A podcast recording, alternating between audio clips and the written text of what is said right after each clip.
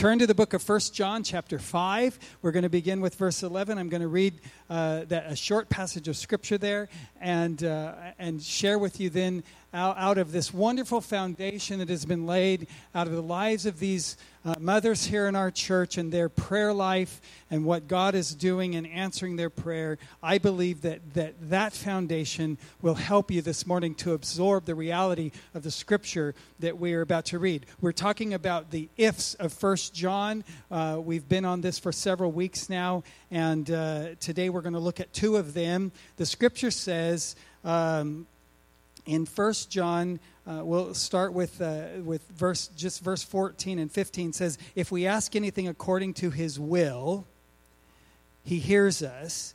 And if we know that he hears us, whatever we ask, we know that we have the petitions that we have asked of him. Now, I want to go back up to verse 11, and I want to read that passage beginning with verse 11.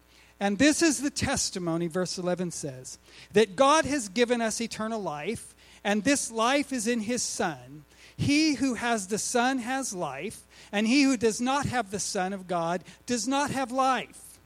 And these things I have written to you who believe in the name of the Son of God, that you may know that you have eternal life, and that you may continue to believe in the name of the Son of God. And then we return to these passages. Now, this is the confidence that we have in Him that if we ask anything according to his will, he hears us. And if we know that he hears us, whether we ask, uh, whatever we ask, we know that we have the petitions that we have asked of him. Now, I've already shared with you, and I want to talk just briefly about John as a writer. He's the matter of fact guy. He doesn't see gray areas. And, uh, and when the scripture says if, we need to pay attention because if, how many understand if has contingencies? The promises of God, the promises of God are contingent. All of them are contingent. Salvation is contingent on you receiving Jesus and the forgiveness of sin by faith. All the promises of God are contingent upon uh, whatever the contingency is in that promise. So when you see the scripture say if, I want that little word to, to loom up big in your mind so that you, you pay attention to what the if is implying. So uh, let's just look at these. If we ask anything according to his will, he hears us. And if we know that He hears us, whatever we ask, we know that we have the petitions that we have asked of Him. So, uh, this scripture begins by saying, This is the confidence that we have. Our confidence in God is on display through answered prayer. God said to Abraham, I'm going to make you a promise and I'm going to work through you and, and I'm going to be so good to you and I'm going to be so kind to you and I'm going to flourish you so much that people are going to look at you and they're going to say, What is up with you? How is it that everything you touch just seems to work out right? So that you can say to them, It's the God that I serve. This is what God wants to do in your life through answered prayer. If we ask anything according to his will, he hears us. If we know that he hears us, we know that we have our petitions. Now, these ifs are, are true, the, the truths regarding these ifs that are stated here in this passage are predicated upon the comments that are made previous to them.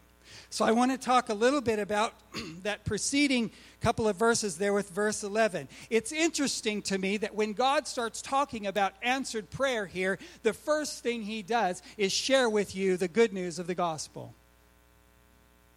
The gospel precedes the answer to prayer.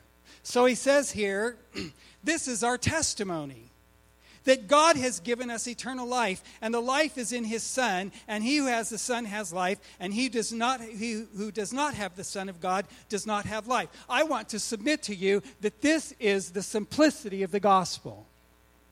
If you want to learn to preach the gospel, if you want to share the gospel with your friends or with your family, with people around you who do not know Jesus, this is the way that you do it. You say, This is the testimony. God has given us eternal life. Those who have the Son have life. And those who do not have the Son of God do not have life. If you can say those things, you've just preached the gospel. It's that simple. And I believe it's important for us to understand that the gospel, the receiving of the gospel, is the precursor to answered prayer. Are you here? The Bible actually teaches us that people who don't know God, He doesn't, uh, other than the prayer related to the prayer of faith for salvation, doesn't hear the prayer. There's so many people on the earth who just pray prayers, hoping that something will work out right hoping that God will hear. But they don't have an understanding and a foundation of faith to know who Jesus is and to be able to have their prayers answered because they're in a relationship with Jesus. But you and I, we're in a relationship with Jesus. And if you're here today and you haven't received Jesus, as I said earlier, all you have to do is receive him by faith. You can join the crowd with answered prayer. This is the testimony. The gospel is the message that, that John gives us here in great simplicity. And I want to challenge you as a church, as a group of people who are walking with God and, and doing life together. I want to challenge you that we never get away as a church, that we never get away from the simplicity of the gospel.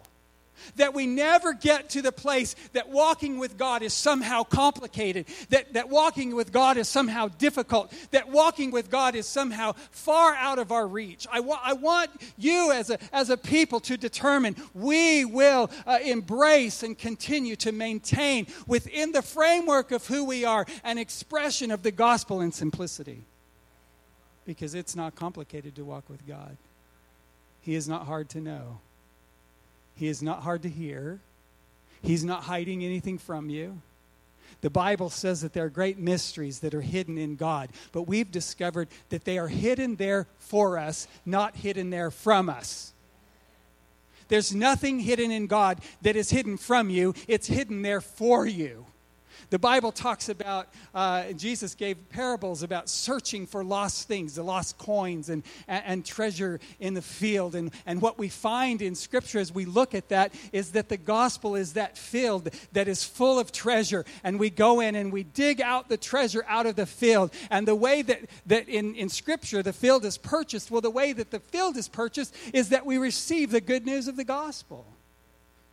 And you've bought the field and you get the treasure. But the reality of it is, in the heart of Jesus, you are his treasure. And he purchased you. So, in his mind, when he looks at you, he bought the field. Man, that, that really ought to do something to your spiritual self esteem, to the way that you see you. Because God wants you to see you the way he sees you. And you are his treasure. But he is our treasure. This is our treasure. Amen? So, this is the gospel message in simplicity. God has given us eternal life. The life is in his Son, and he who has the Son has life, and he who does not have the Son does not have life. And, and some people think, oh, that is just so harsh. No, it's just truth. Truth is just simple, it's not harsh, it's just truth.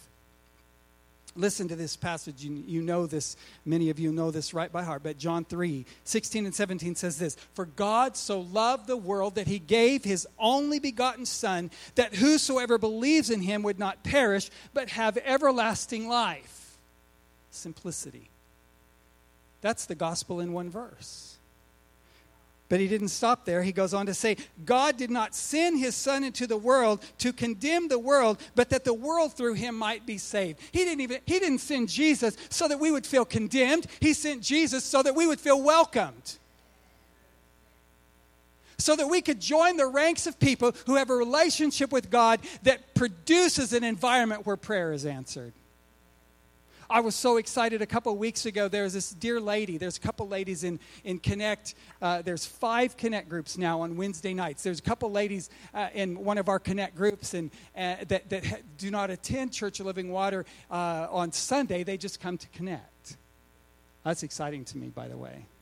They will be here, but, but nevertheless, right now, they're just connecting with us. And this little lady was in there, and, and I walked over to her at the end of Connect, and I just greeted her and asked her how she was doing. And, and, and she said, Well, she didn't feel good. I think she said she had a headache or whatever. And I just laid my hand on her just like this, and I said, Well, let's take care of that right now. And I said, Be healed in Jesus' name. That's all I said. Because she said, she said, Okay, quickly. Like she wanted to get home, right? And I said, All right, be healed in Jesus' name. You know what? She, she goes, Oh my God, it's gone. She was just shocked. I'm just jazzed. God answers our prayer. I love it. Well, the precursor to answered prayer is knowing Jesus. That's why the gospel preceded the statements that he's making to us here. And then I just threw this in here for the benefit of some, there's someone here who just really needs to anchor in the fact that Jesus loves you and that he doesn't condemn you and that he's not pushing you away and that he wants to answer your prayer as well. Listen, and, and maybe write these references down for you to look at later Romans chapter 10, verse 13, Acts chapter 2, verse 21, and Joel chapter 2, uh, verse 32. All three of those verses say, All who call on the name of the Lord shall be saved. There's the simplicity of the gospel. All who call on the name of the Lord shall be saved. All who are saved have the right to answered prayer have access to the Father for the sake of answered prayer. So let's talk about what he said to them in these passages of Scripture. He says, This is the confidence that we have in him whenever you come to the Lord and He begins to answer your prayer, there is an infusion of confidence that you understand now, oh my God, He wants to hear what I have to say. Man, when, I, when my relationship with the Lord grew to the point that I realized He was answering my prayer, I was just jazzed. This is our confidence the Bible says that, that we would have boldness and confidence before Him. Even in the day of judgment, even in seasons of, that we wouldn't be afraid to be to approach Him in that time of judgment, that we would be confident, confident before Him because He is going to judge in our favor. He's judging for you, not against you. The judgment through Jesus the gavel has already come down in your behalf. Lord bless that baby mama's carrying out right now. Y'all pray for her. Uh, that's that's Olivia, and she's being adopted, and uh, uh, her adoptive family is in Utah, and they're waiting on paperwork to get her transferred to Utah. So her mother is without her today. Pray for her. I, the, the, that family's been on my heart all day long because they're they're longing. They're waiting, Rachel. They're waiting. It's a good waiting.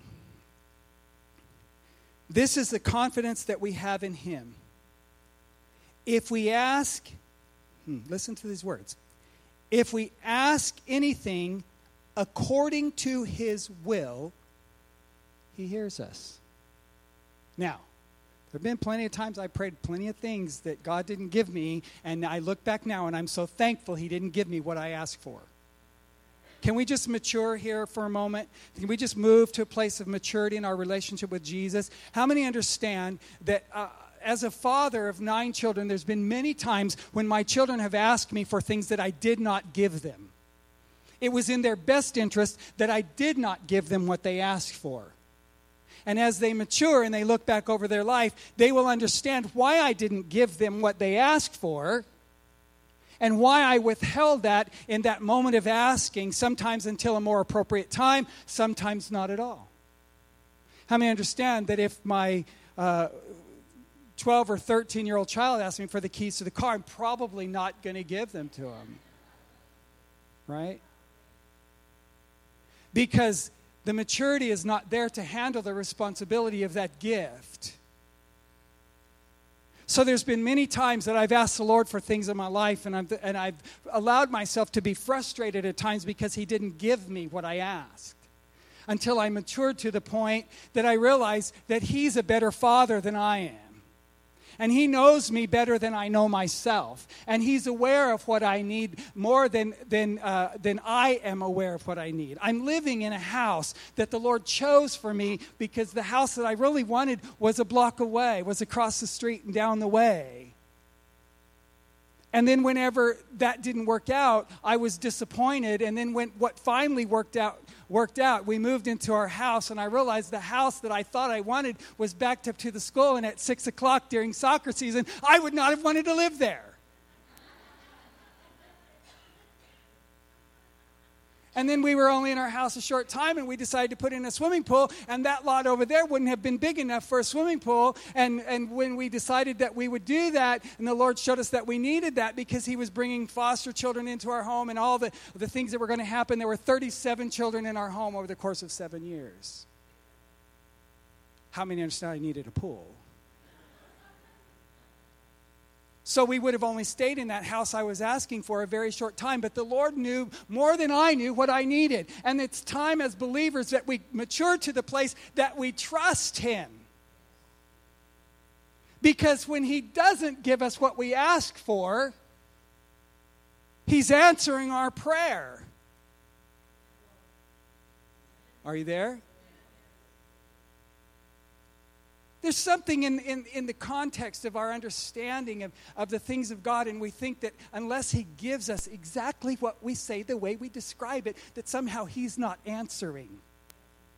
But this passage tells us that when we pray according to his will, and I've just so learned over the years that whenever I pray and I ask God, particularly, I believe that you should have a sense of what you desire, and you should have the confidence to go before him and express to him what you desire. I understand that. But there's always that point that I say to the Lord now in, in, my, in this place of maturity that I've come to in prayer Lord, if what I'm asking you for is not good for me, don't give it to me. You know me better than I know me. So if what I think I want is not what needs to happen, I submit my will to yours. And then I've learned, we've learned uh, as a church and as a people that when you don't know, the Bible says, when you don't know how to pray, that the Spirit will make intercession for you and pray perfect prayers, the will of the Father. And so I've learned over the years that when I don't know how to pray, I just go get over there in that prayer language that that um, Chris was talking about a few minutes ago and begin to pray in the Spirit. And if you're not there yet, no condemnation for me. We'll get you there. We'll help you get there. You want to you want to receive baptism of the Holy Spirit in all simplicity. You want to get there. If you're struggling in that area, come talk to this man right here.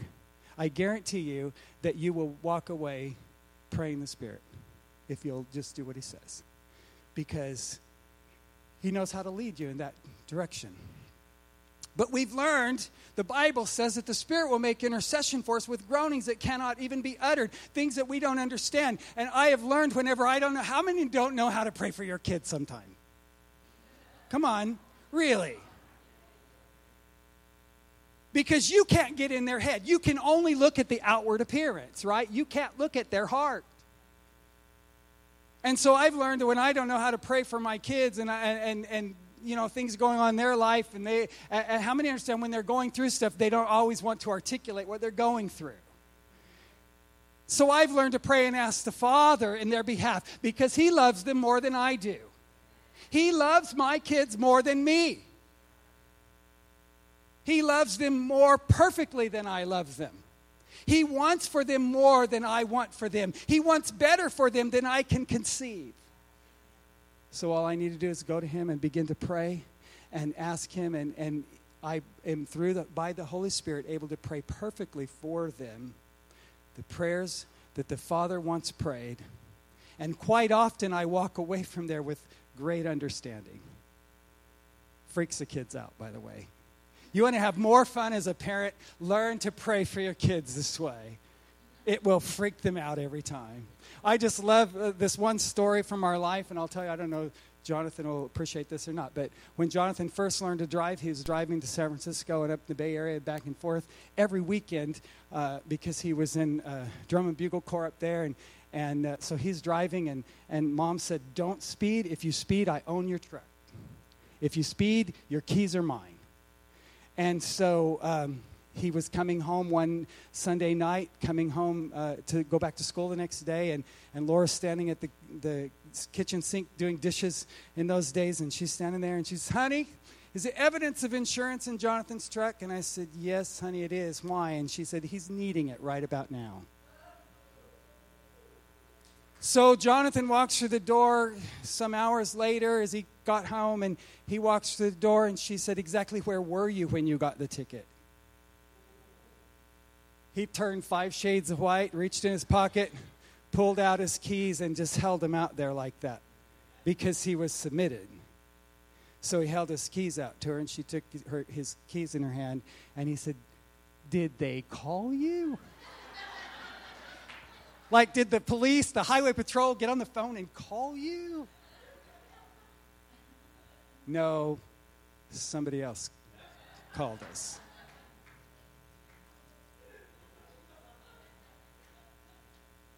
This is prayer. This is prayer. See, prayer, prayer becomes a two way communication. We're not just talking to God, He's talking to us. And that's what prayer life needs to become. And that's when prayer begins to be answered.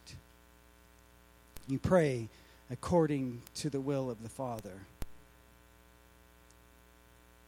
And then there comes a confidence in your walk with God that I long for. I long for everyone to come to this place. And if, if you're new in the things of the Lord, and if you're new in, in prayer life, if you're new to this experience, let me just assure you that if you will press in and press on, you will reach the place that, that, uh, that verse 15 comes alive in your life. If we know, I love that. I love that statement. If we know that He hears us. How many of you ever pray and you just wonder if God hears? There's a place in the maturing process in prayer that you will never wonder again if He hears. You will know that you know that He hears you. I want that for every one of you, and your children, and your grandchildren, and your aunts and uncles and cousins, and everybody. I, I want that for you.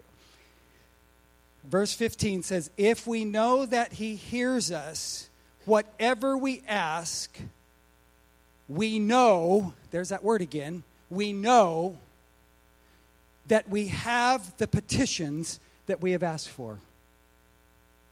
If you know that He hears you, then you know that you have what you ask for.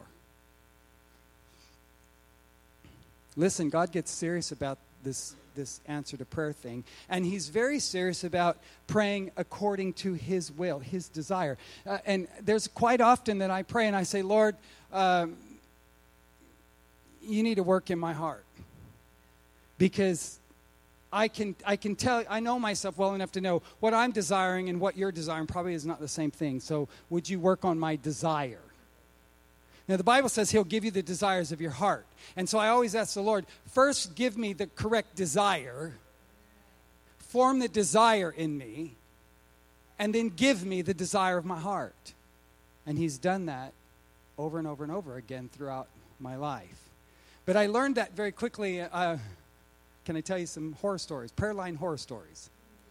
Everybody say prayer line horror stories, right?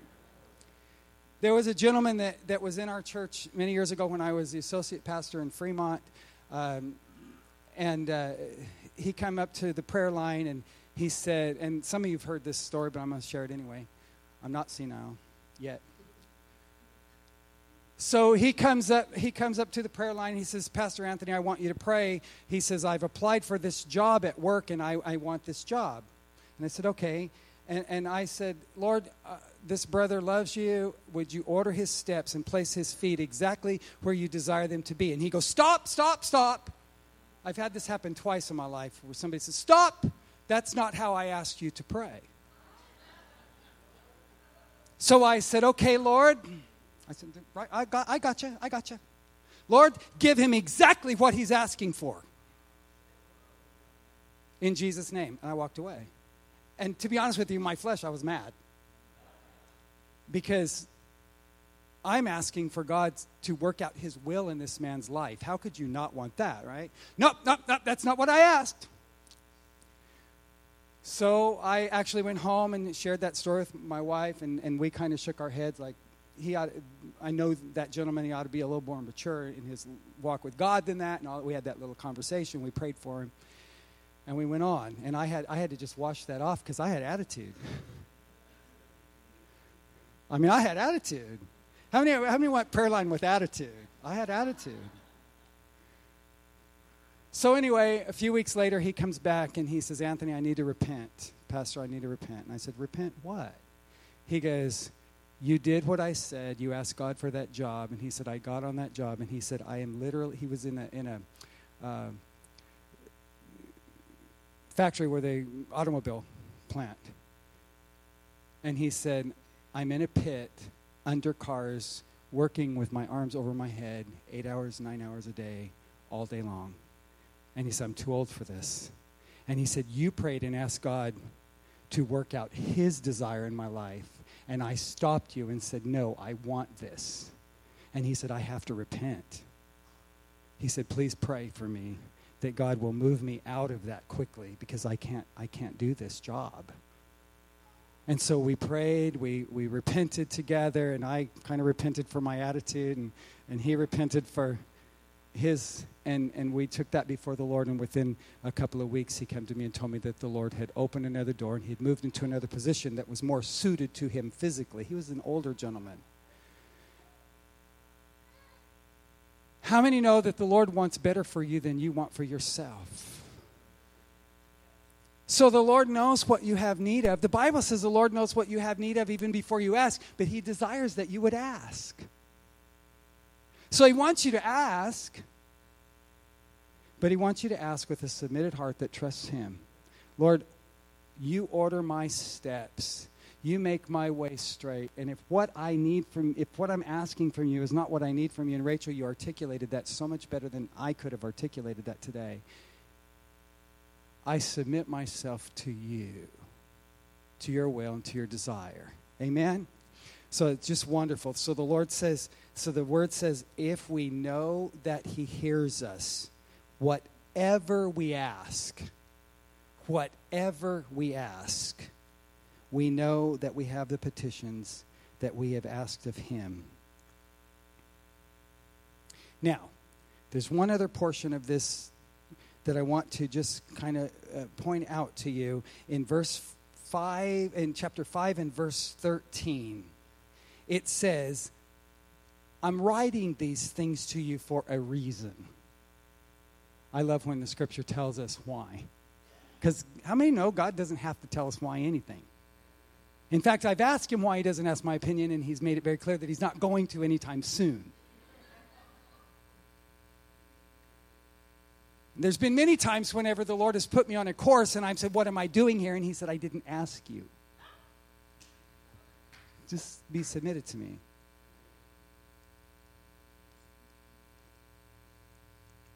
But he says in verse, um, in, in verse 13, These things I have written to you who believe in the name of the Son of God for two reasons that you may know that you have eternal life.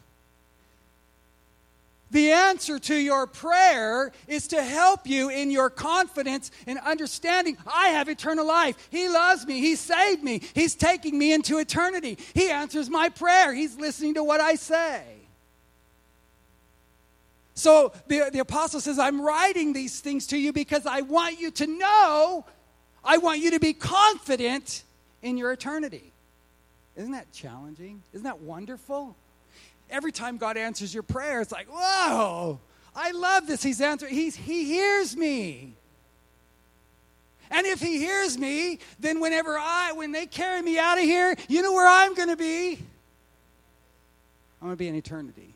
I'm going to be rejoicing. I have the promise of eternal life. He just preached the gospel to us. Then he says to us, I want you to be confident in your eternity.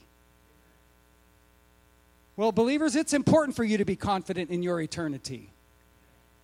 Nobody should be wondering if they're going to go to heaven or not. In fact, I wonder if you wonder if that's really where you're going, right? Because we know that when we receive Jesus, we're going into eternity with Him. So he says, I'm telling you this so that you may know that you have eternal life.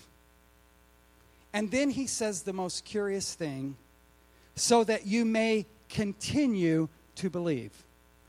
If the apostle says to the church, I want you to continue to believe, then it's every indication to me that there are individuals who believe at one time and no longer do.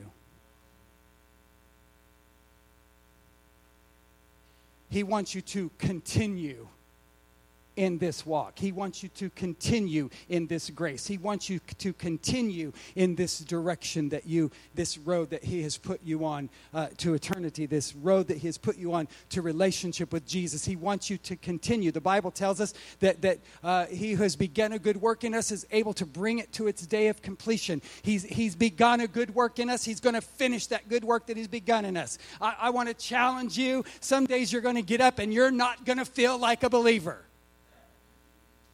Maybe tomorrow morning, after all, it's going to be Monday.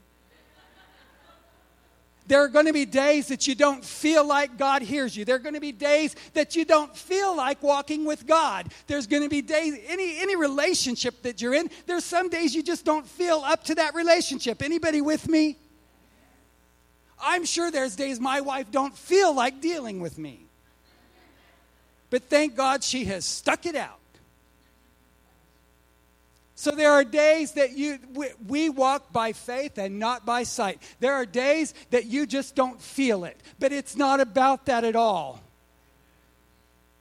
So he says, I don't want you to just know that you have eternal life, but I want you to continue to believe in the name of the Son of God.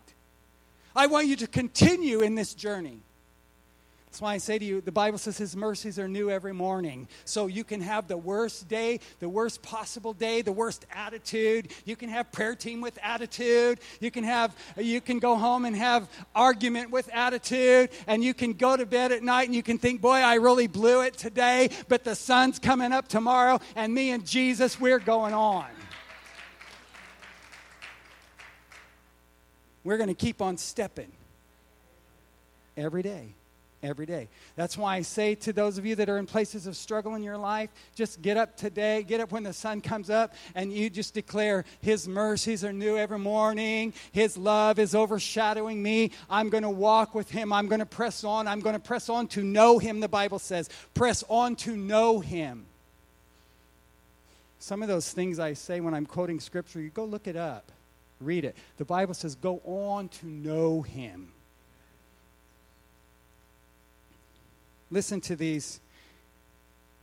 It, it caught me by surprise when I read that statement that you would continue to believe in the name of the Son of God. Because the, the way my mind works is that I immediately thought, how do you stop believing?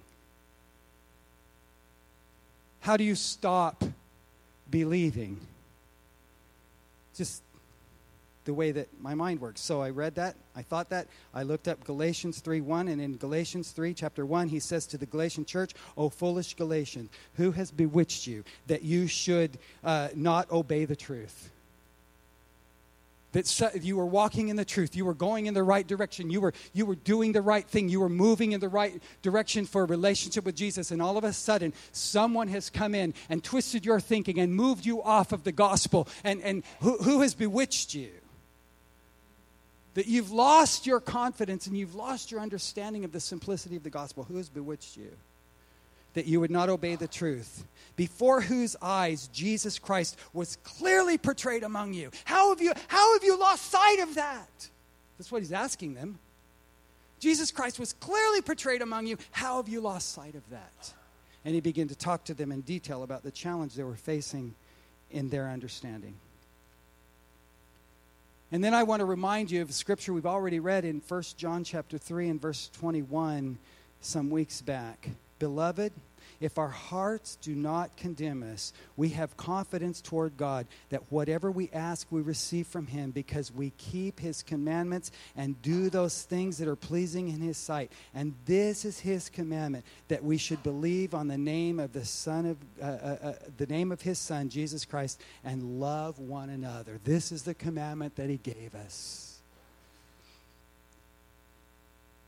How do we stop? Believing, I would challenge you that the moment that your confidence in your approach to God is shaken, that you have to have a conversation with yourself about your believing. The Bible says in the Old Testament that the children of Israel, in their unbelief, they frustrated the heart of God. That he, he did, I, I mentioned this to you before, but he did so much for them, and, and they should have taken those moments in time when God did great things for them and said, if he did it then, he'll do it now. And you need to begin to take those those moments that God answers your prayer and does something wonderful in your life. And you need to look back over your life and say, if He did it then, He'll do it now. He has, God doesn't change. I change. God doesn't change. And begin to hang on to those experiences. Oh, one of these days we're going to talk about experiencing God. Hang on to those experiences. So he says here, Whatever we ask, we receive from Him because we keep His precepts, because we do those things that are pleasing in His sight, because we believe on His Son, Jesus Christ, and because we love one another. Isn't that simple? Isn't that simple? That's one of the reasons, that's the reason we're challenging you to be in relationship with one another. Because love in the body of Christ will strengthen you for your walk.